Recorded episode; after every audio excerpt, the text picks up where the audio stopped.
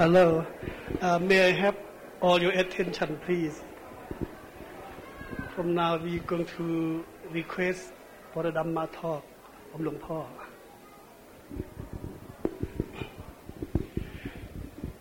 พรหมาจะโลกาธิปตีสหัมปติ กัดอัญชลีอันทิวรังอายาจะทะสันติทะสัตตาปรทะชักขะชาติกา เทเสตุธรรมังอนุกรรมปิมังปะชัง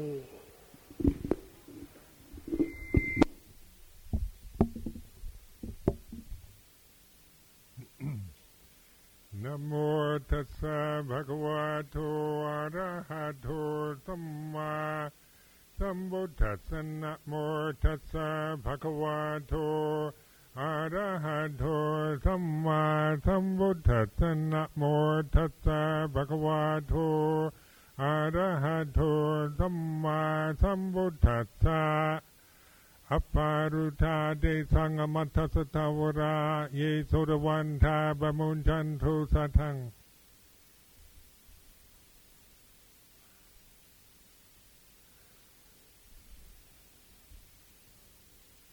So now the uh, bhikkhus are off, uh, some of them off sewing the uh, katina robe. They make the uh, the uh, antaravasika, uh, the loincloth underneath the the main this robe here.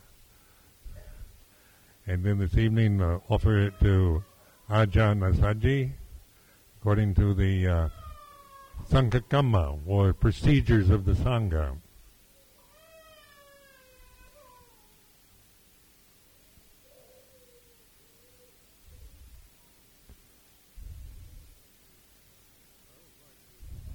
So I always like to contemplate this, uh, the, this because this is such an ancient tradition, uh, and for many of us, uh, it's it's something new. Uh, it's a completely new new experience, um, and yet it comes from an ancient time, and it all is based around the uh, developing of of a way of life that can be carried on from one generation to another, which can uh, keep the purity of the Buddhist teachings uh, and and live according to those ways and in each generation from the time of the Buddha in ancient India to the present moment here and now. And so this is what a tradition is. It's something handed on from one generation to another. When you think of how many enlightened human beings there there have been, but have not established any tradition. Um, and so they like the Vijayaka Buddhas or those enlightened beings who who become, who are enlightened but have no have left no sign, nothing uh, that can be carried forth onto the next generation, the next person. So the the Lord Buddha, Shakyamuni Buddha of ancient India, did establish a tradition, uh, a container, a vehicle uh, that allows his his essential teaching to be practiced, to be um, used uh, for enlightenment, in which then each generation from the time of the Buddha to the present has, in, in its own way, has been able to uh, utilize that teaching.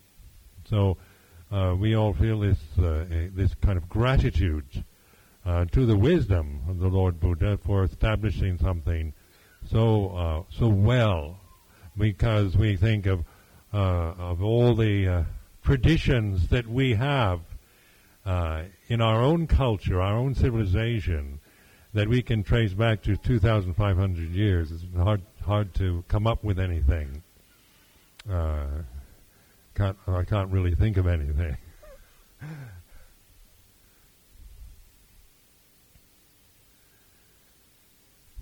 and the Buddhist teaching, of course, uh, his insight after his enlightenment was um, he put it in terms that that are universally acceptable. Uh, so the the Buddha Buddhist religion at this time is not is not kind of bound by a culture. It's not it's not limited uh, to a kind of archaeological, uh, anthropological uh, phenomena that only we, we admire the the ancient ruins of an old civilization in the British Museum. Um, but he put it, his teaching, his essential teaching, the Four Noble Truths, was the contemplation of the common experience of suffering. That is, uh, that is what we all can recognize in our lives, the experience of suffering. It's not a cultural uh, teaching, is it? It's not something that uh, that uh, is caused by any particular thing, for like a, a form of government or a social system or the unfairnesses or the injustices of any particular uh, civilization or tribe or group. The suffering the Buddha was pointing to wasn't uh, the uh, like the wars and the injustices that we experience in society, but the suffering that we naturally experience as human beings.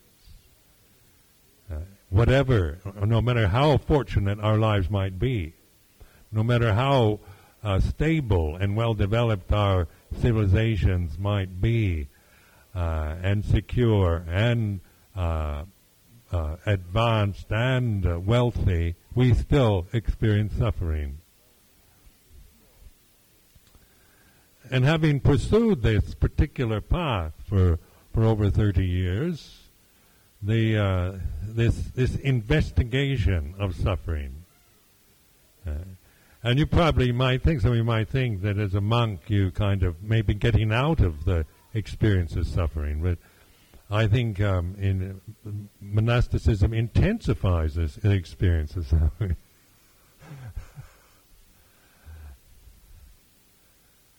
it's not an asceticism. It's nothing like the the system itself is cruel, brutal, and and and tries to to make our make us miserable. The system itself is based on very uh, wonderful a foundation of, of morality, of, of being responsible for how you live, for generosity, virtues, so that the actual uh, tradition, the system, uh, that the foundation for monastic life uh, can't be faulted. There's nothing wrong with it, nothing you can blame uh, and say it's the cause of suffering. So then this helps to reflect, like a mirror, our own discontentment, our own forms of greed, hatred, and delusion that we create around our in our lives, even as as monks or nuns, we manage to uh, create quite a bit of misery in our minds uh, over the uh, just the, the habits, the emotional habits that we've acquired from from our life so far. But then the way out of suffering, the Buddha taught the way of non-suffering, not through trying to straighten everything out and make everything fair and right and good and perfect in the world, but by understanding. So it's a it's a wisdom path that the Buddha taught, the, the development and use of wisdom in daily life, uh, so that we begin to understand the conditions that we have to live with as human beings. Being a human being is like this. We have a we have a human body which is uh, subject to all kinds of sensory impingements, and so just like today, you know, I thought when at the time when the when people were getting ready to offer the alms food, the rice bindabon, suddenly it decided to rain. I think why couldn't it have waited till it rained before or after, just at the time? We could have, I could have created suffering around that because the rain didn't want the rain, wanted the sunshine, didn't want the cold, wanted nice warm weather. Uh, so just just out of just the way it is, you know, the the natural way of things. The weather here is like this. Uh, at this time, it's it's it's cold or hot or just right, or it's raining or it's not raining. But this is the way it is, and that we feel this. We we experience maybe the cold or the heat or the wet or the damp. But how we respond to that impingement. We have the choice of either getting caught in uh, wishing it were otherwise, blaming it on somebody else, resenting it, complaining, whinging about it, or not, uh, realizing that this is just life in this human form, has always this natural experience of of uh, things not being exactly what we want them to be. Uh, that that uh, this realm is never going to suit me uh, and and go along with all my desires and wishes and feelings and uh, desires in the in the present. So when we recognize a simple truth that suffering is caused through attachment to ideas, to desires, to to things, to uh, opinions and views, to uh, attitudes, to emotional habits, this, this very attachment, we begin to recognize uh, uh, this attachment as the cause of suffering. So we, we learn how to let go. In other words, we learn how to trust, to really let go of desires and habits. We have to really have a sense of trust, a safe refuge, a place that we, we can really depend upon something that isn't going to let us down and change according to uh, time and place and whether everything's well or not well or how how you're feeling, whether you're healthy or healthy or sick or uh, the, the country's prospering or it's falling apart or whatever. What is the refuge then? And so, in in the traditional form of refuge, we say uh, Buddhang saranang gacchami, Dhammang saranang gacchami, Sanghang saranang. Which is uh, the refuge, what it means practically speaking, in terms of what it's pointing to as a real refuge, is a uh, mindfulness, being awake and alert in the present, and using wisdom, understanding, looking into and understanding the experience of life as we as we are experiencing, as we have to experience uh, life according to the way we are, where we're living, the kind of character we have, the, the physical conditions that we have to exist with, no matter what they are. It's not like, like suffering uh, ends just because we're healthy, because some of the most healthy people manage to suffer a lot. The most beautiful people, the richest,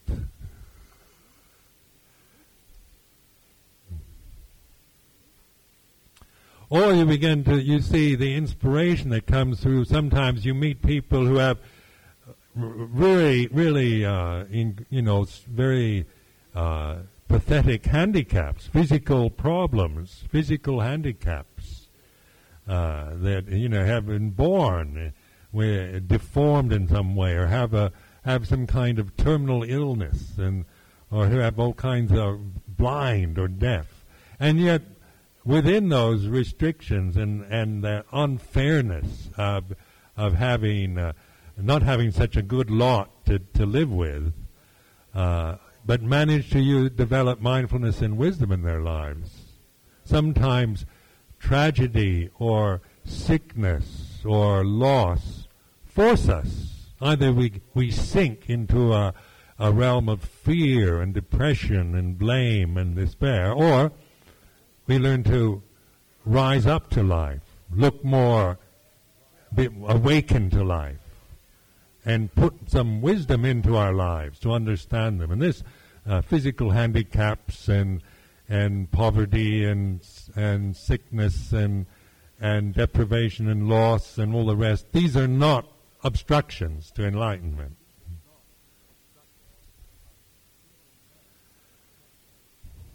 The obstruction to enlightenment is the uh, attachment to desire.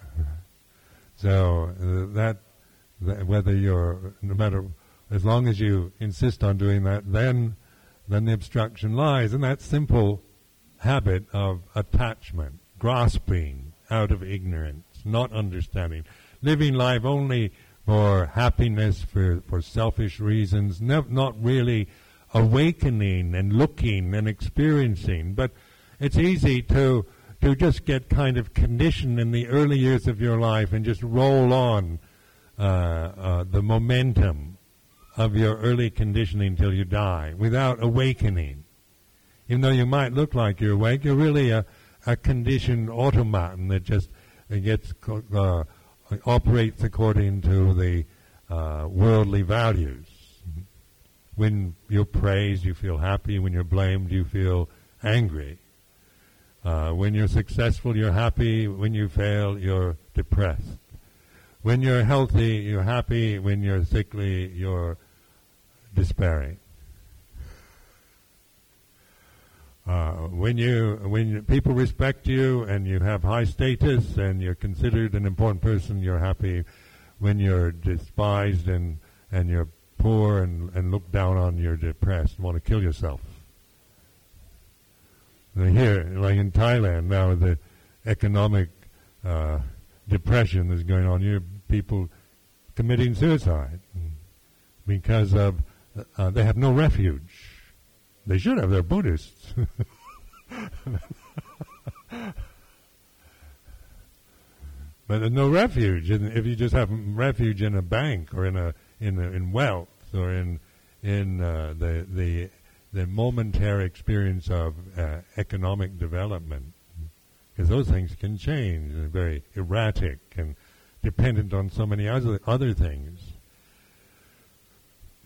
So the the uh, monastic life, the, the, life of a samana, is is based on uh, alms mendicancy, and so that is that's really quite a uh, an interesting thing for Western for Western civilization, alms mendicancy. Because one of the many questions we get asked, one of the usual questions uh, coming from uh, Western mind from Europeans or Americans is, uh, you know, they think alms mendicancy means we're kind of like freeloaders on the system, or we we we expect people to just support us, like like living on the dole or something. We just just kind of uh, hanging on and expect people to feed us and take care of us, and we're not doing anything worthwhile because uh, they think, you know, as one woman said to me uh, years ago at Chithurst, she, she said, you, you, you don't work, you don't do anything, you just expect us to come and offer you food. And I said, look, here. if you were paying me a salary of uh, 50,000 pounds a year, you would think I was a very successful person.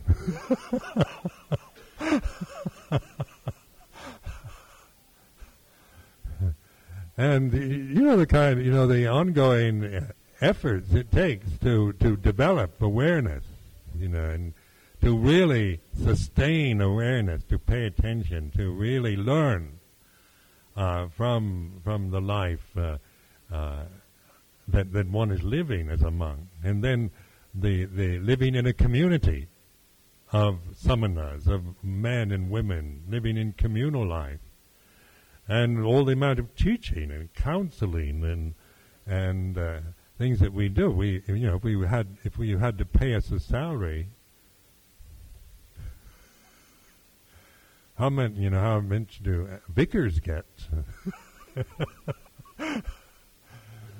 but it's funny how you know the, the the mind thinks if you're not if you don't have a salary somehow that means you're not worth anything. If you if I had a hundred uh, thousand pounds a year salary, you'd probably think he's a really successful Buddhist monk.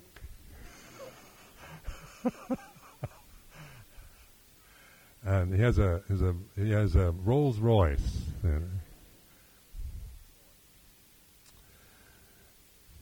But being a an alms mendicant, we we we emphasize the the uh, the, the basis of, of life, the four requisites uh, that the Buddha established as, as necessities, requisites that, that are necessary to live with, such as food. One has to have food.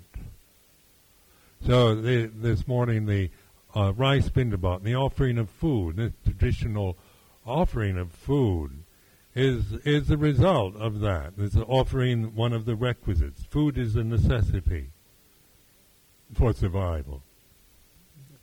Uh, something to wear. You have to have robes or some something to, to put on your body. So so that the the allowance was made just on rags at first. The Buddha allowed the the first bhikkhus, the early bhikkhus, to just pick up cloth that had been left behind, thrown out by the lay community. In those days, no doubt, cloth was uh, of great value because they had to weave it. It wasn't like it is now, where you've got manufactured textiles and all kinds of choices and and cloth all over the place. But in uh, in ancient India, no doubt, cloth was a very valuable thing. So, because of that, the the Buddha allowed the bhikkhus to take to search for the cloth that was thrown out. So that was like in charnel grounds. They used to wrap corpses in in cloth, and the bhikkhus were allowed to go to those charnel grounds and take the the cloth that had been uh, that had been uh, on a corpse. Nobody else wanted that cloth, but the bhikkhus could take that, and it wasn't like stealing or taking anything that belonged to somebody else. And then the uh, lay people began to respect the bhikkhus so much they, they felt that uh, they would like to offer cloths to the bhikkhus after the vasa, end of the vasa. So the Buddha allowed the katina ceremony. So this today is the is uh, is from that allowance that the Buddha uh, made, where cloth uh, for robes can be offered, and of course, lay people aren't going to just scrounge around picking up old rags uh, from corpses, they're going to usually try try to get quite nice textiles and that. So so we can make our robes uh, without any without any uh, great problem or difficulty in in getting cloth. But cloth is a is a requisite, a necessity. Then then uh, shelter for the night some place that you can live uh, to protect you from the elements. So we, uh, the, for the the original allowance was the foot of a tree, living at the foot of a tree. So, so the, the, then but then other shelters are allowed, such as the the residences here and so forth, the kutis, the, the caravan. The, these are made allowable to us as shelters for the night, rather than personal uh, dwellings, private dwellings.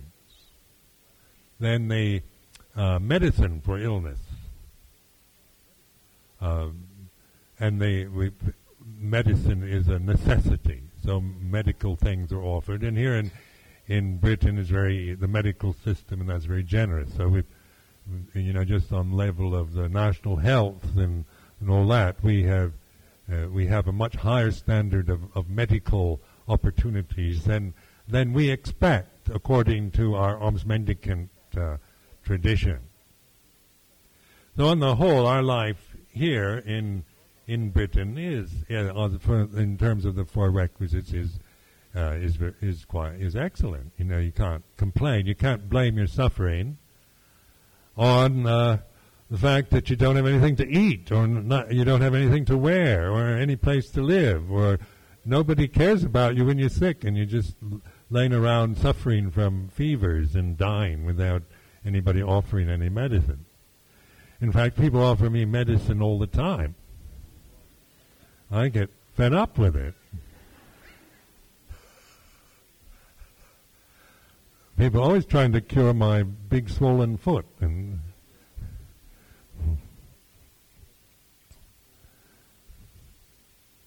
So the the um, this is uh, I'm not complaining, but but it certainly I'm not I haven't I'm, I'm, suffering can't be blamed on a lack of interest or not, not getting any medicine. So I contemplate that in, in my life here in in England for the past 20 years, 21 years. Uh, say I I have no complaints to make in in terms of the four requisites. There's never never been any problem uh, in terms of uh, shelter, robes, food, medicine. So that's a reflection, say, of a of an alms mendicant isn't it? I, I'm contemplating this. I, re- I recognize that on the basis of what is necessary for physical survival here in England, that, that it's uh, it's very good. Standards quite high, very good, and uh, uh, people are are very generous. There's no problem. There's no there's no religious persecution. One doesn't feel uh, in any disadvantage or that there's any problem in being a Buddhist monk in this society. You know, so in terms of survival on that level, you're protected by the the the, the social system, the political system, and everything else. There's, and there's no kind of uh, religious uh, persecution. So then we have the uh, traditional Dhamma Vinaya. And the Buddha established a teaching called Dhamma and established the Vinaya for the monastics, which is a, a, a which is based on restraining oneself, limiting oneself. So Dhamma is is the truth of the way it is, or this this awakening the mind, this uh, willingness to observe and be with the experience of life in all its aspects, whether it's uh, uh, when it's good, when it's bad, when it's mediocre, when it's boring, uh, when it's hot and cold, when it's uh, when you're feeling good, when you're feeling horrible, when people love you and people hate you, whatever the whatever the uh, conditions might be, we see the Dhamma of it. We we contemplate the way it is. And so the Buddha was pointing to the obvious uh, fact, provable fact of the impermanence of the conditioned realm. Everything's changing. I've never been able to find a permanent emotion in myself or a permanent thought in myself. I've never, the body is obviously impermanent. 21 years here in England, and, and I came here uh, looking much younger than this. Now, uh, 21 years later, look in the mirror and say, who's that old guy there? Amusing to see, I was walking across the uh, Berkhamsted golf course one morning and walking across there and I saw these old men playing golf and I said, look at those old men. I thought, they're probably about the same age as I am. So old age is, is the way it is. So, so that's just that's. But that we're seeing the dhamma of it of age rather than say the vanity or the personal attachment, the idea of of being a human body, of being young or old, or attractive or unattractive, or being male or female, or whatever. We're, we're contemplating that in terms of Dhamma rather than, which is is is then say we we break through the attachment, the identity with the with the what we look like, with the condition of the body itself. Which doesn't mean that we don't it's not a rejection, it's not a value judgment against it. It's a recognition of the way it is. We're seeing it in terms of Dhamma rather than in terms of personality or preference or emotional habits. And so there's this transcending of these conditions through this awareness. Then the monastic form is is based on uh, restraint, and that's something quite quite uh, unusual at this time. Restraining, isn't it? It's a time for indulgence, say in, here in Britain, isn't it?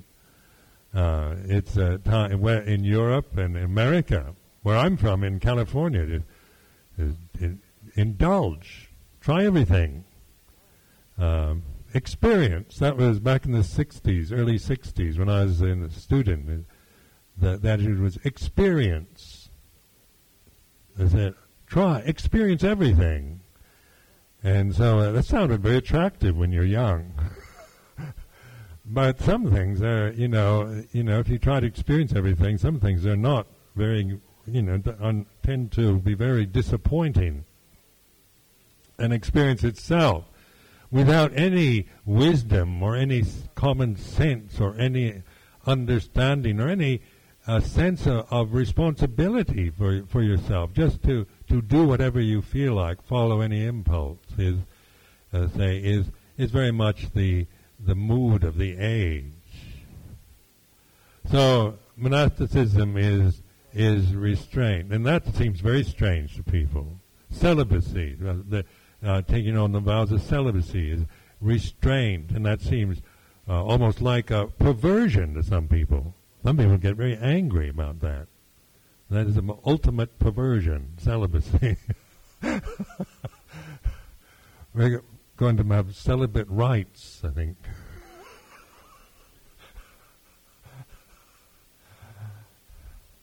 start a group of celibate rights.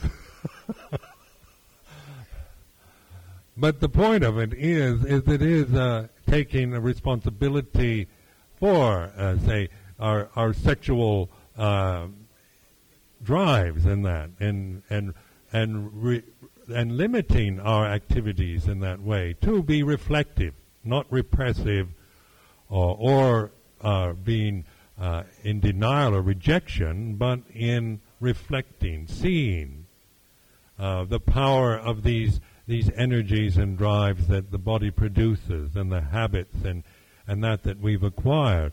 So that more and more there's this awareness, this enlightened attention to the flow of experience within this conscious form that we have in the present the restraining quality of monasticism can be repressive, you know, if it's taken in the wrong way. If we're just trying to resist and control everything out of fear and out of desire to to uh, control and reject and and uh, and that out of aversion, then that is repression, and that that uh, also has its its uh, terrible result of, of you know of becoming increasingly neurotic and and all kinds of difficult emotional problems come from that. But the the monastic life is not a repressive form. It's a it's a way to reflect. the mirror for observing the the shadows, the conditions, the things that come and go and change, the movements, the arising, the cessation, of drives, of instinctual drives, of, of habits, of emotions, of thoughts, of attitudes, of assumptions, cultural conditioning, um, all the the whole lot that we acquire once we're born, the whole the whole thing that that we get uh, conditioned with is reflected in this in this through this mindfulness, this awakened attentiveness to the experience in the present. So this kind of teaching now is is uh, be, is is increasingly valued in the Western world and in and in Asia. It's very heartening sometimes, and uh, when you go to Thailand to see the amount of interest uh, that lay people have now in meditation that they didn't have, say, 15 years ago. Uh, there's a lot more kind of awakening going on, even though uh, in some ways one thinks, you know, the the newspapers love to love to uh, uh, proclaim the, the degeneration of the religion, you know, by emphasizing everything that a monk does wrong, getting some kind of headline in the newspaper in Bangkok. Uh, but the, all, but in spite of all that, and you emphasize the the faults and the things that, that you can see as, as degeneration, there's this other side also that I, I want to remind you of. That there's a, there's a lot more interest and commitment and serious interest in meditation and developing uh, according to the teaching of the Lord Buddha, say in Thailand itself or in Sri Lanka and then here in the Western world, in Europe, for example, there's, uh, there's uh, uh, uh say in the uh, psychology, psychotherapy, psychiatry, There there's uh, seems to be a, a coming together almost, a growing movement within uh, the the, the psych- psychotherapists towards a kind of uh, more Buddhist understanding of the uh, human condition, and the interest and the uh, and the recognition of the importance of mindfulness, and of learning to pay attention, to be here and now, to to be in that state of uh, a willingness to look and admit and to feel the presence of, of the that we have in the, uh, here and now, whether it's pain or misery or despair or happiness or whatever. The, the, the constant factor is the mindfulness, the ability to pay attention, to be awake.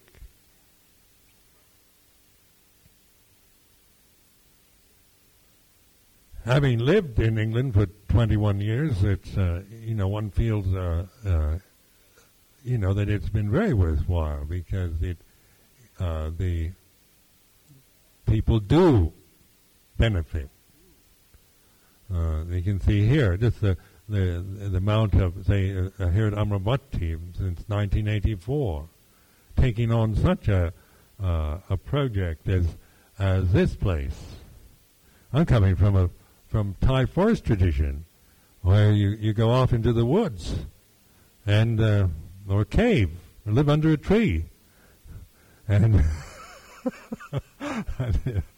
and uh, you you uh, you get out of all the kind of organization and and all that that comes through having to take on something on this scale. And uh, through the past uh, 13, 14 years, uh, there's many, many times when I would love to have gone back into a cave and and just said, I want to forget all this and just uh, listen to the waterfall uh, and read these Zen, these Zen haiku stanzas of the the the the, the monk sitting uh, in the forest listening to the birds singing and the water falling. And, uh, and then yeah, another committee meeting, another.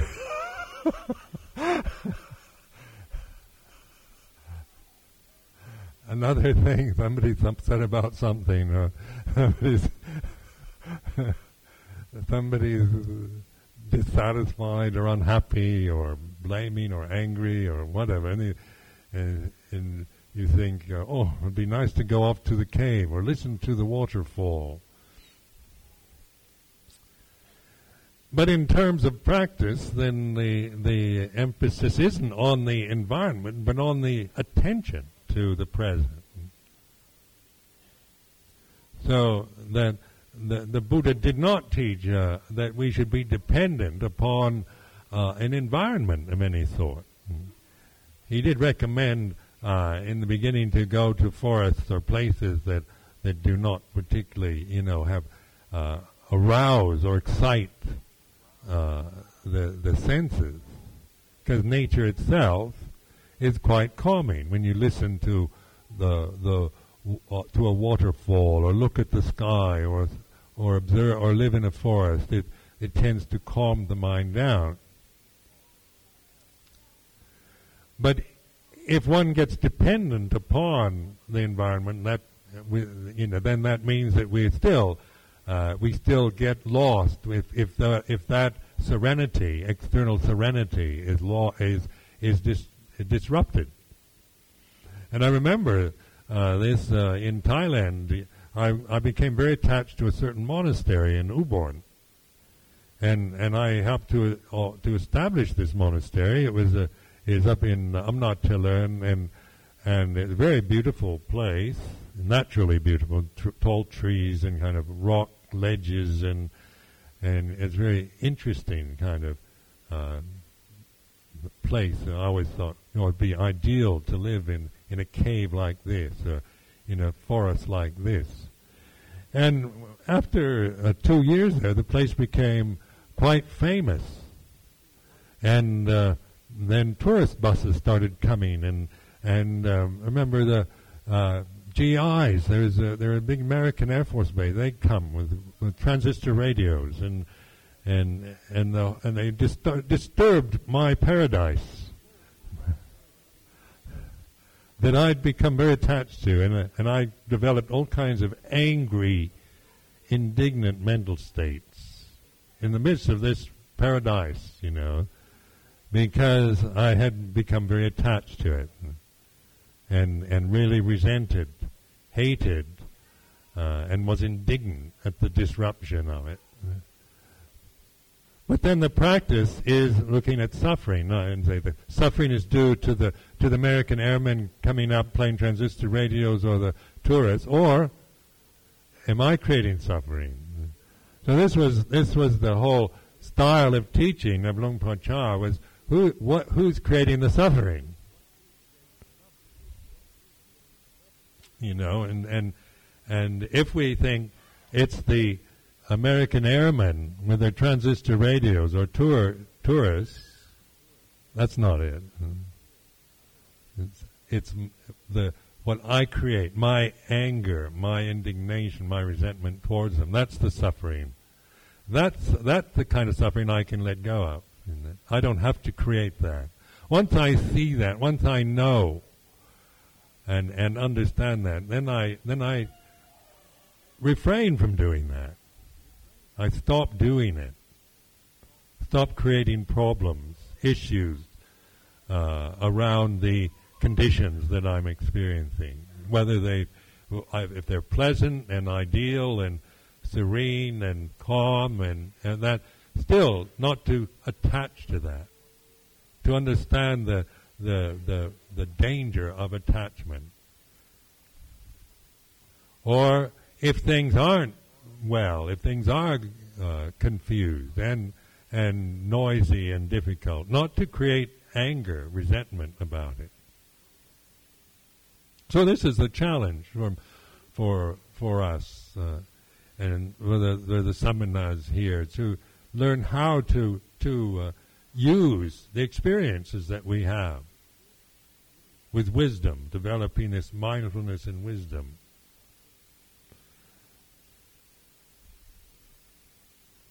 Here at Amaravati now, you can see uh, it's, it's uh, uh, the de- development in the past few years, the temple here.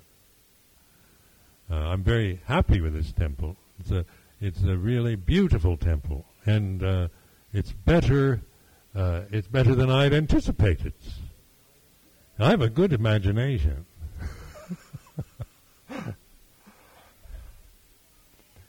but uh, the the actual result is it, makes a, a a place that one really enjoys being in. We well, I really look forward to coming into this building and to sitting here in meditation, to chanting, to uh, occasions like this. You have uh, on a katina a place big enough where everybody can fit in, and and uh, and also feel they're in a place they like to be in. It's a pleasant uh, atmosphere. This temple was built on donations and offerings from people, so it it wasn't based on on any kind of um, business or or trying to you know we we hardly had to uh, do anything in terms of uh, uh, of raise, fundraising. People came forth and and made generous donations. They, people wanted this temple. So, so it uh, it seemed to, you know, it seemed to build itself almost, because it wasn't, uh, you know, like a an onerous task even, or a or something that was very disruptive and hurtful uh, at the time the, of its building. People used to come here, remember, during the time of its construction and say, oh, it must be terrible to have to live here now, all those, this noise and construction. And actually, it was, it was interesting, you know, to watch a, a, play, a temple being built. And the, the workmen, they were all, we got, we learned to, we made friends with all the, uh, the workmen that, that came here. And the, when they first came, they looked at us. You know, usually they they look at us as if we're we're cracked in some way, and, and we're kind of weirdos. And but then by the time they left, we were all quite good friends. And they respected it, and and so they even you know uh, they watched their language when they, they they didn't play radios or anything like that. I mean, one appreciated the kind of respect that the that even the uh, the workmen uh, uh, generated towards the building of this temple.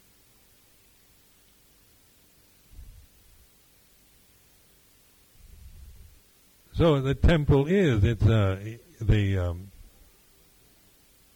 the I had this vision years ago, a kind of a mental sign uh, of a of a kind of stupa or chedi on top of a hill uh, somewhere in England, and uh, and so somehow this kind of manifests this in a in a physical way, material way, this this particular building. But then it's also it, it reminds us of the where the real work lies is in the mind itself. It's a, it, you know it's, it says easier to build this temple than to develop meditation because the meditation is something that that is uh, you know really challenging throughout your life. You've really got to to be on the alert all the time because there's so many things that easily uh, intimidate and take you over. So many emotional habits and subtleties of emotion that you're not aware of for, for a long time. So in over the years, it's seen uh, the kind of things that really throw me off, where I'm most vulnerable, where I'm least mindful, where I tend to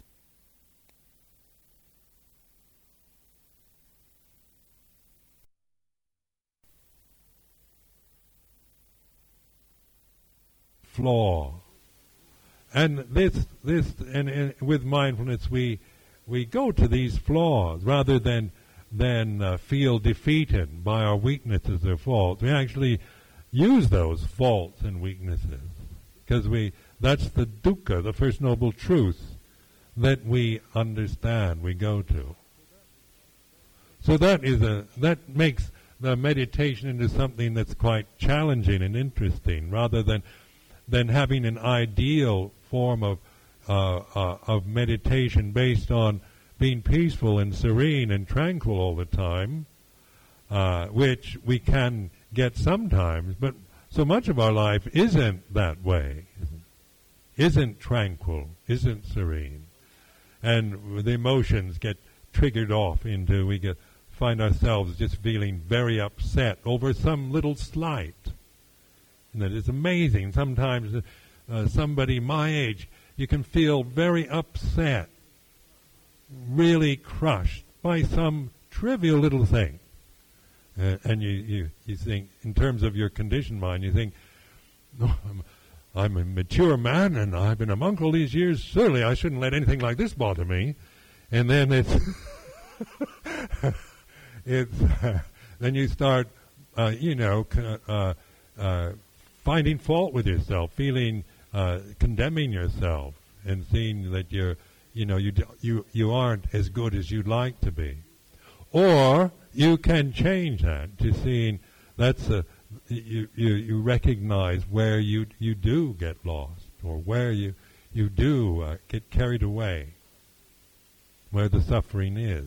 That's the clue. That's the first noble truth. So that's the Dhamma that we, we understand. And through that willingness to open to suffering and understand, then we let go of the causes of it. So we find an increasing sense of stability and strength in our lives uh, uh, because of the, the kind of, as we, we see that the, the, we know the results of our practice and we know how to practice. We know how to use the conditions that we have, the way we are, the people we're living with, the, the, the, the place we're living in. It's no longer I could practice much better if if I were with these people and not with those, or if I were in a different place, or uh, if I had to in uh, go to another teacher, or go go to Thailand, or go to Burma someplace. You can always uh, these these kind of restless feelings of of thinking I was wanting to go somewhere else where we could really practice better. Or we see that we, we begin to see this this restlessness, this this thing that we create in our mind, uh, and uh, and we and we recognize the weakness of that. That's the weak point. Uh, the that we begin to investigate, not condemn, and not hate ourselves for for feeling like this or having these these weaknesses or faults, but in in using that, investigating, looking at it, understanding it.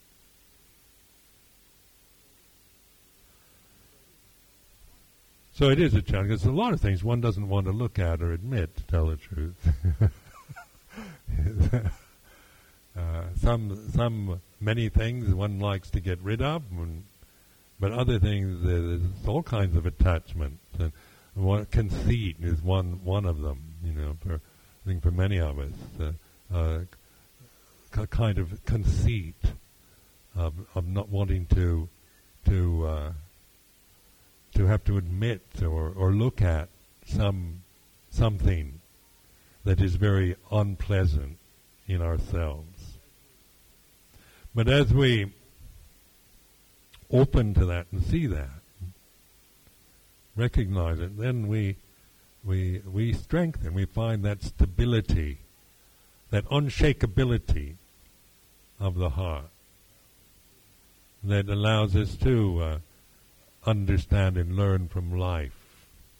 So the the samana or the Buddhist monk or nun, they is a is an, a living example of of that. Now, physio- you know, an obvious form: the shaven head, the saffron robe, the the the the uh, Dhamma the four requisites. These are the this is the form, the tradition that is now visible here and and working within the this society.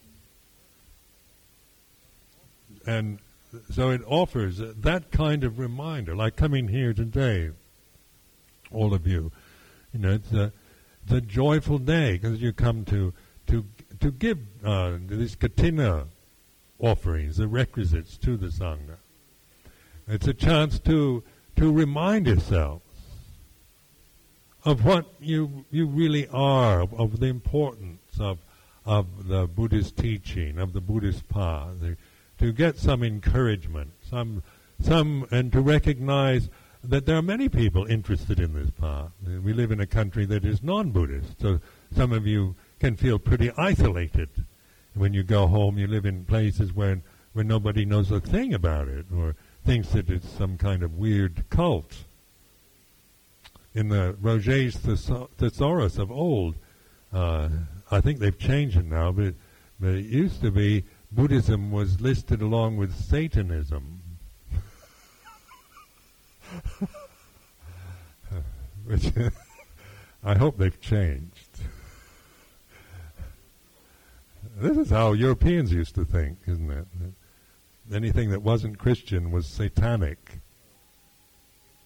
So, so that, but this, but this uh, coming together and meeting each other from all different kind of cultural, ethnic backgrounds, because our our bond that we share is is in the in the Dhamma, the teaching of the Buddha, our respect, our love for that, and our uh, recognizing the, the the importance of that in our lives.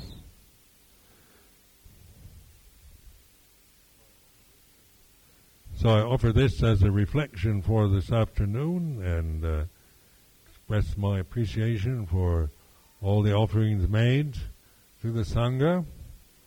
And uh, I will be going uh, to Cambodia on the 18th, fly to Thailand with uh, Ajahn Karuniko and uh, Venerable Appamado, uh, and uh, we will go to uh, Bangkok for three days and then on to Phnom Penh, where we'll spend a month uh, in Cambodia. And I haven't been to Cambodia since 1964, before Pol Pot. I was a layman then. I saw Angkor Wat, pre-Pol Pot Angkor Wat.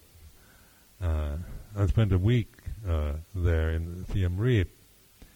And uh, so this is a chance to go uh, to uh, Cambodia. And of course, we all have heard, you know, the, the tragedy of that country and the, the kind of uh, horrendous things that have happened, the traumas and the uh, brutality in a country that uh, used to be very peaceful, kind of serene kind of land. And so within that uh, society, you know, something, just the conditions, uh, horrendous conditions arose that, that where the most horrible kind of slaughter and brutality could take place. And some people say, well, if Buddhism was really workable, why didn't it save Cambodia? And uh, they say, well, if, if, if the Cambodians had practiced Buddhism, that wouldn't have happened. if Pol Pot had been a Buddhist monk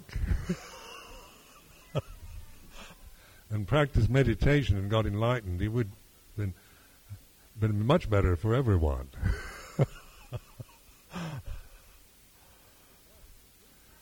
but because we do forget, isn't it? We do, we do forget the these kind of, uh, uh, you know, in a in a Buddhist country also, like in Thailand or Sri Lanka, a place like that. It, it's easy to just see Buddhism as a kind of cultural thing, and to to not value it, not to appreciate it, but just see it as a part of our culture, and it becomes more, it's easy to kind of dismiss.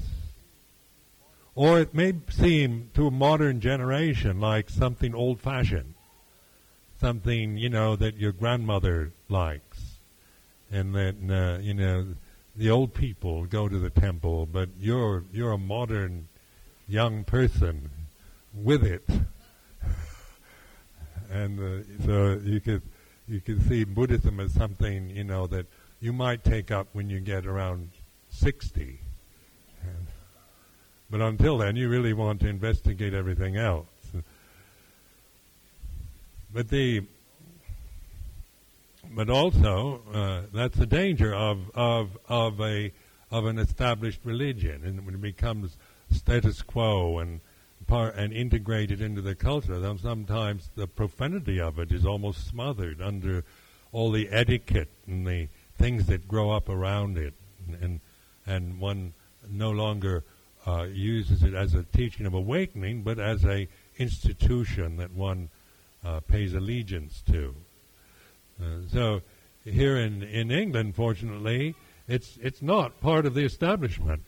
It's, it's the we're the oddballs of this society. We're the fringe. The Buddha, these shaven-headed samanas, uh, and that's good because uh, it, uh, you know, it, we can't take our existence for granted, and and uh, also our intention is is in the practice. This is what Luang Por Chah in Thailand was was always emphasizing in Thailand itself and trying to to awaken awaken the people there to the practice, so that they they're actually putting it into practice rather than just going through the motions of some kind of Buddhist ceremony.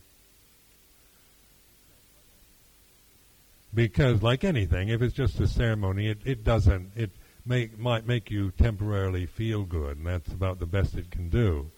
But meditation brings you right into the experience of living and, and, and looking and awakening and understanding and investigating. And these, these kind of words the Buddha used in the Pali Canon, and you read the suttas uh, uh, and the Vinaya, the, and the Abhidhamma. It's all this, this looking into, it's investigating, it's examining, it's to in, investigate, to look into. You have to be awake, and you have to put attention, you have to concentrate, you have to be alert. So this alertness, this awakeness is, is what the Buddha actually means. The awakened one, the one who, who knows, understands, who's not just a conditioned uh, cultural uh, kind of guru or or just uh, a good person, uh, uh, but but has not looked deeply into life. And the Lord Buddha, the the the the, the uh, Gotama, the Buddha, the sage, the enlightened one, his whole life, wasn't it, was an investigation examining, learning, watching, listening. When he established the Vinaya around the monastic order, it wasn't just a set of principles he figured out out of his brain, you know, the, uh, out of ideas. What it was based on experience and seeing how things operated, how things worked, where the problems came from, who, and and where the misunderstandings took place, and the and the very, very uh, varying kind of weaknesses and and difficulties that, that monks had living together, or bhikkhunis had, uh, order of women having the problems they had, and with the lay communities. So it was it was an investigation, learning from experience, not not an abstract principle or an ideal that the Buddha operated from. It's this suffering, its causes, realizing the cessation and developing the way of non-suffering or the path. So I offer this as a reflection for you this afternoon, and uh, may you have safe journey back home.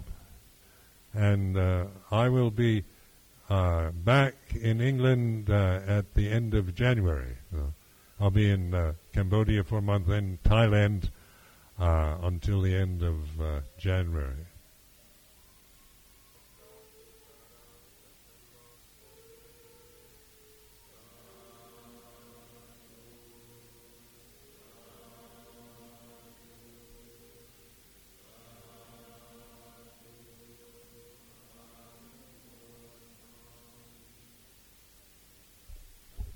We have these uh, calendars also for 1998. Now, if you want, I'll, I will pass them out if you come up afterward.